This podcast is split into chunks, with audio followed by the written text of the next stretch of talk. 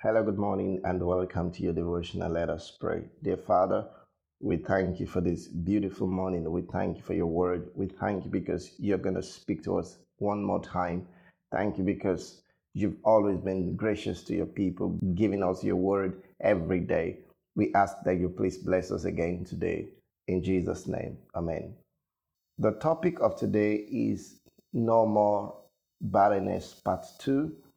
And our text of the day is taken from Luke chapter 13, verse 7. Our further reading is taken from Luke 13, 6 to 9. Text of the day.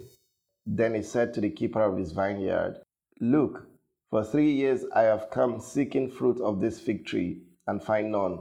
Cut it down. Why does it use up the ground? Luke 13, 7. Message.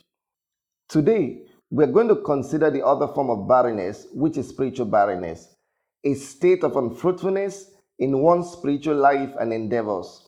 A spiritually barren person lacks productivity in bringing other souls into the kingdom of God. One thing that is worth noting is that Satan, in his operation, never accepts spiritual barrenness in his human agents. That is why the people in the occultic groups always find a means of bringing new members into their evil circle. Fruitfulness seems to be mandatory for them, but the same enemy works tirelessly to ensure that the believer is content with the life of spiritual barrenness. In God's kingdom, spiritual barrenness is very dangerous because it has eternal consequences. God expects every one of his children to bear fruit. Jesus said, He has chosen us to bear abiding fruit. John 15 16. He also wants that any child of God who lacks fruitfulness will be cut off from the vine. Our abiding in Christ is subject to our fruitfulness. John chapter 15, verse 2.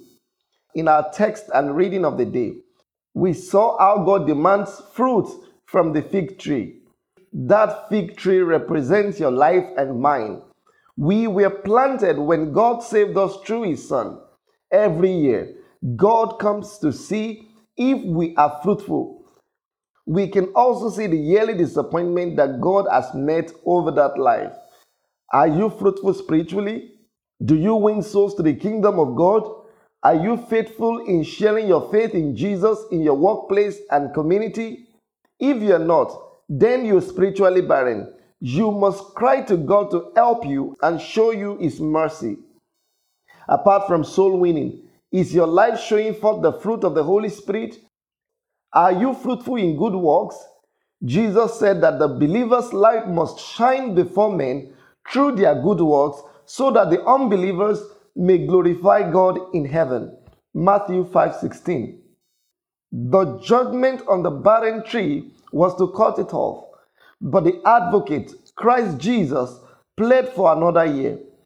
Has God not made a verdict over your life because of your barrenness in his work? Are you not living on extra grace that could soon expire? This is a time for thorough self examination and repentance. We must ask God to quicken us again so that we may be earnest in bringing more souls into His kingdom.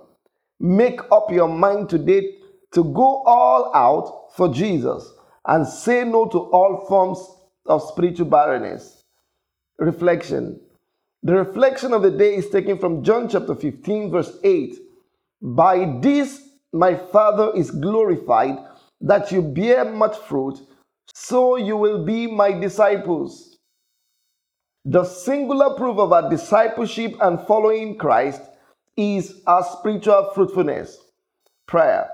Father, please help me to be fruitful in every area of my life and put an end to spiritual barrenness in my life. May God terminate every form of spiritual barrenness in your life in Jesus' name. Amen. God bless you and have a great day. See you tomorrow. Bye.